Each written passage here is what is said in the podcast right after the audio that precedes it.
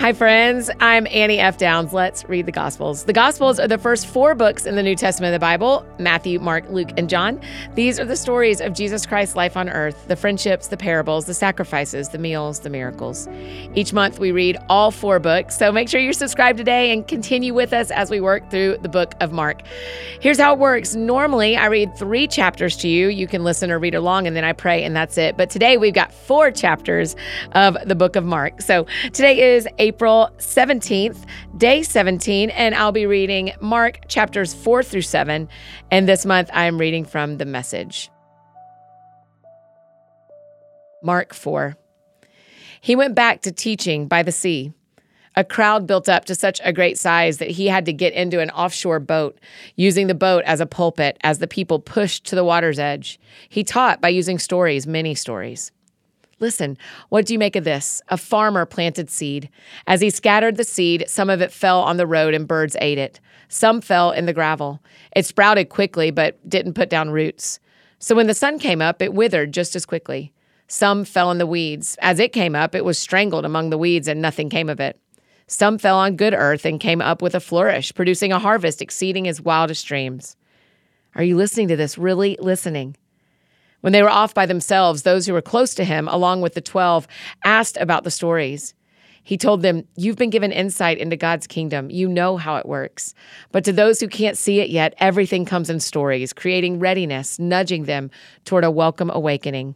These are people whose eyes are open but don't see a thing, whose ears are open but don't understand a word, who avoid making an about face and getting forgiven." He continued, "Do you see how this story works? All my stories work this way.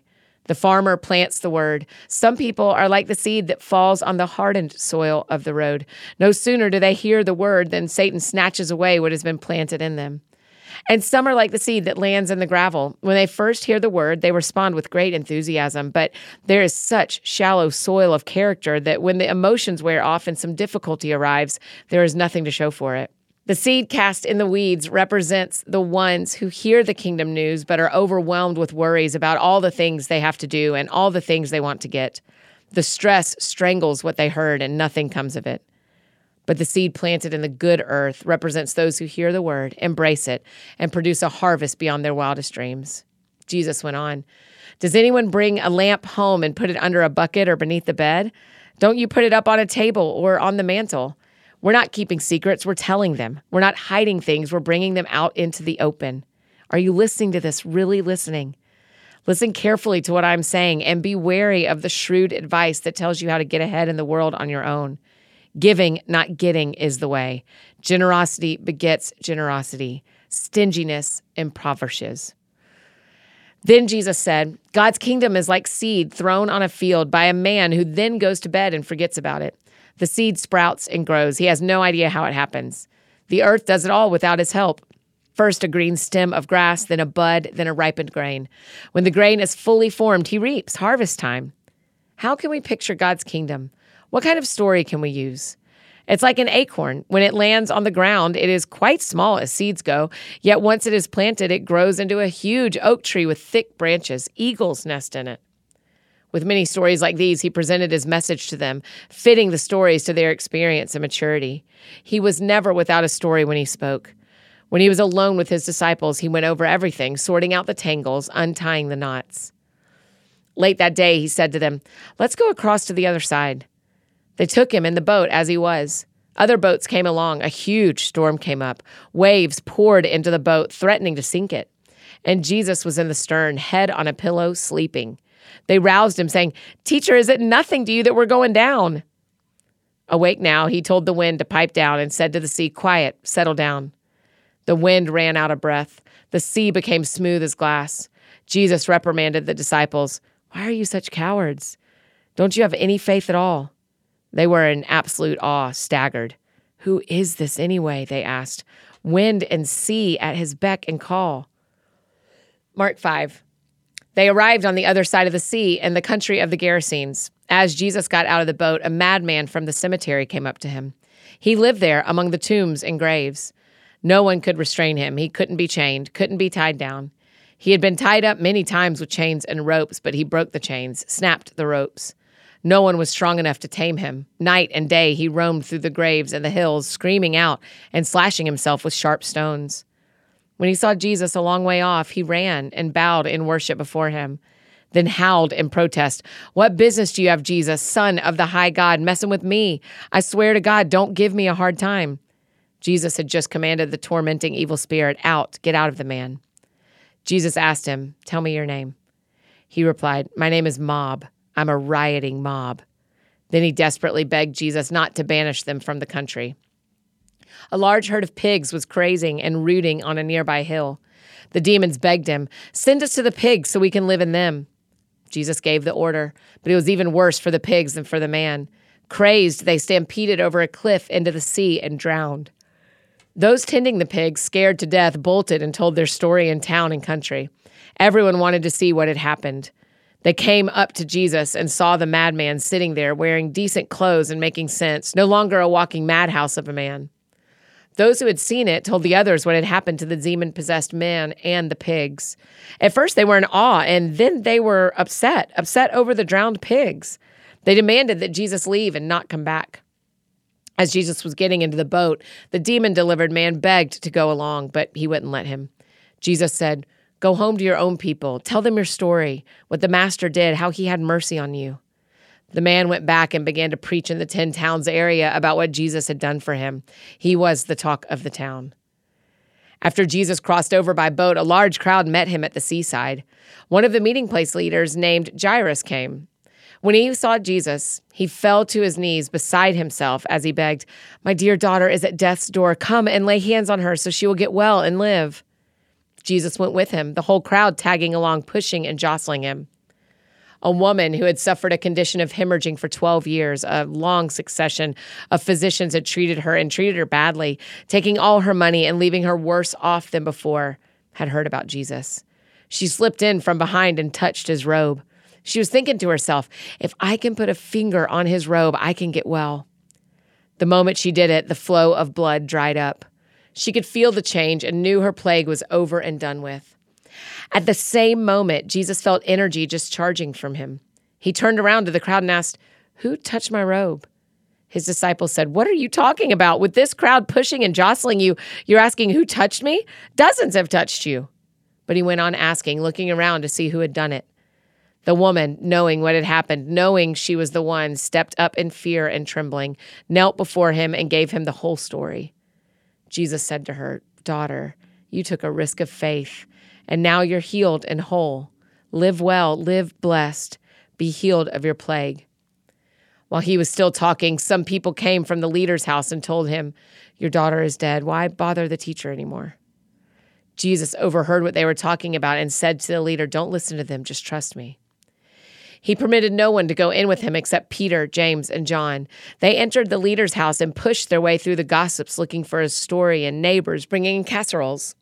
Jesus was abrupt. Why all this busybody grief and gossip? This child isn't dead. She's sleeping. Provoked to sarcasm, they told him he didn't know what he was talking about. But when he had sent them all out, he took the child's father and mother along with his companions and entered the child's room. He clasped the girl's hand and said, Talitha kum, which means, little girl, get up. At that, she was up and walking around. This girl was twelve years of age. They, of course, were all beside themselves with joy. He gave them strict orders that no one was to know what had taken place in that room. Then he said, give her something to eat. Mark six.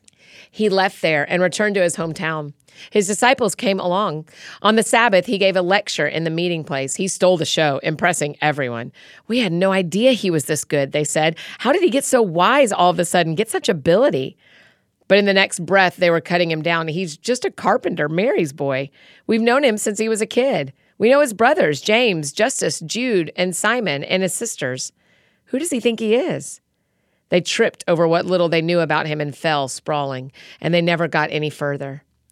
Jesus told them, a prophet has little honor in his hometown, among his relatives, on the streets he played in as a child. Jesus wasn't able to do much of anything there. He laid hands on a few sick people and healed them, that's all. He couldn't get over their stubbornness. He left and made a circuit of the other villages, teaching. Jesus called the twelve to him and sent them out in pairs. He gave them authority and power to deal with the evil opposition. He sent them off with these instructions. Don't think you need a lot of extra equipment for this. You are the equipment. No special appeals for funds. Keep it simple. And no luxury ends. Get a modest place and be content there until you leave.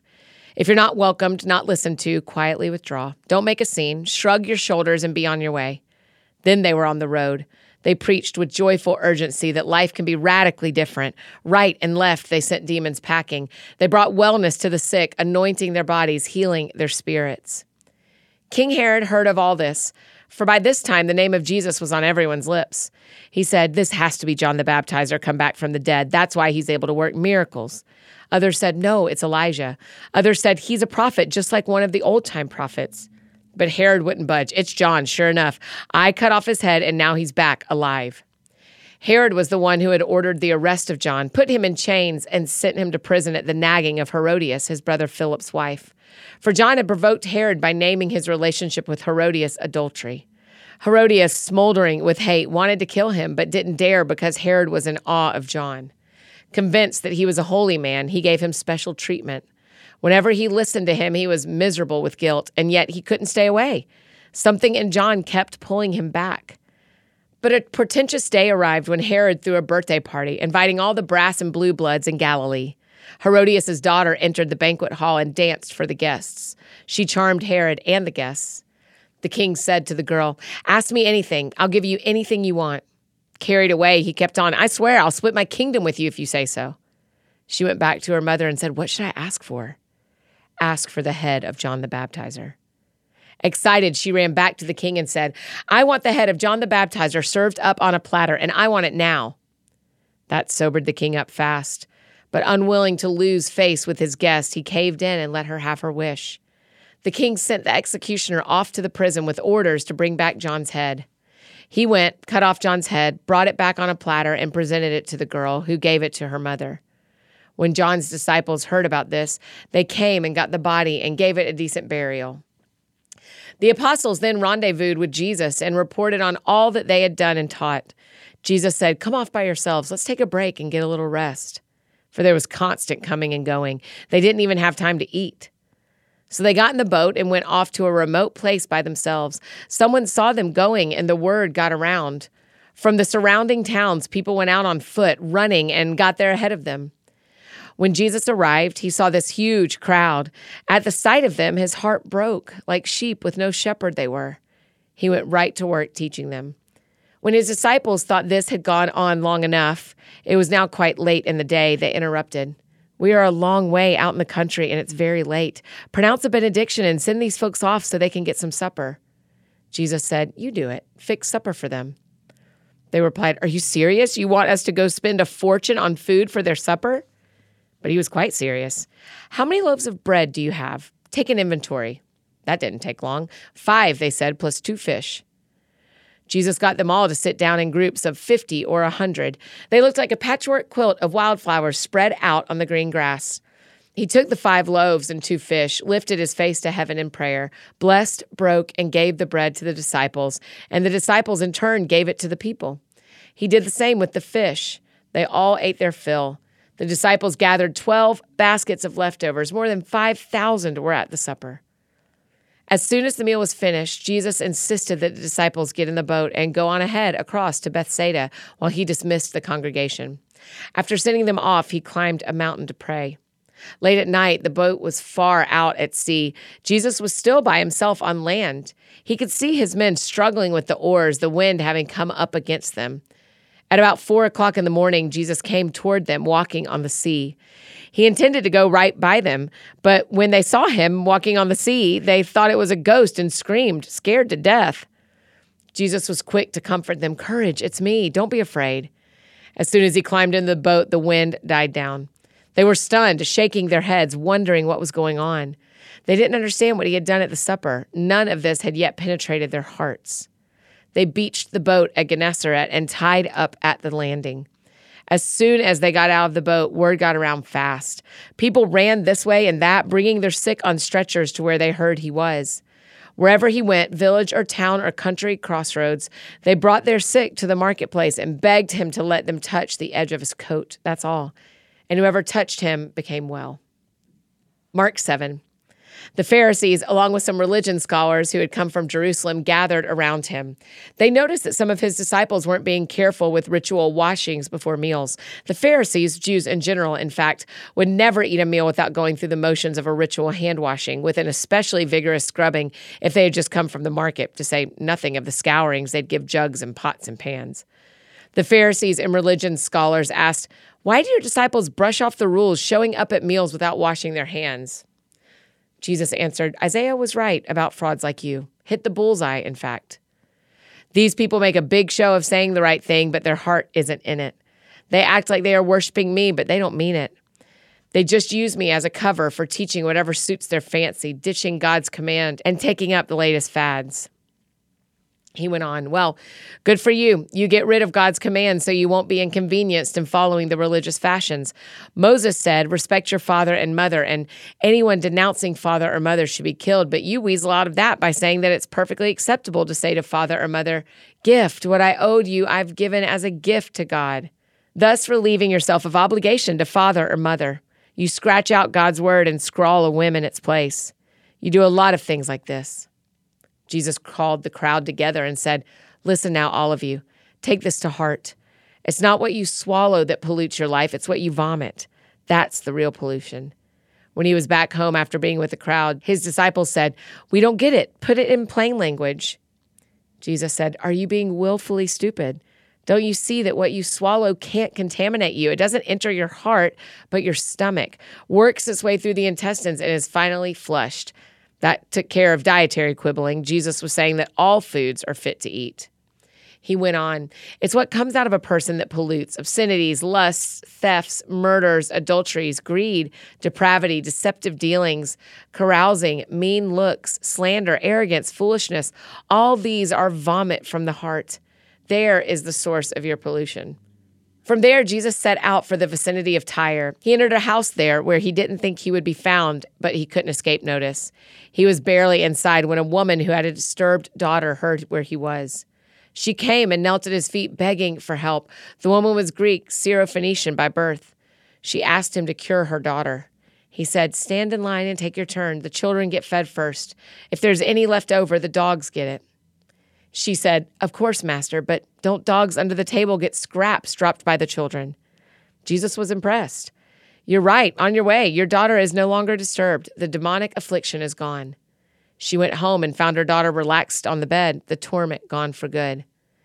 Then he left the region of Tyre, went through Sidon, back to Galilee Lake, and over to the district of the Ten Towns.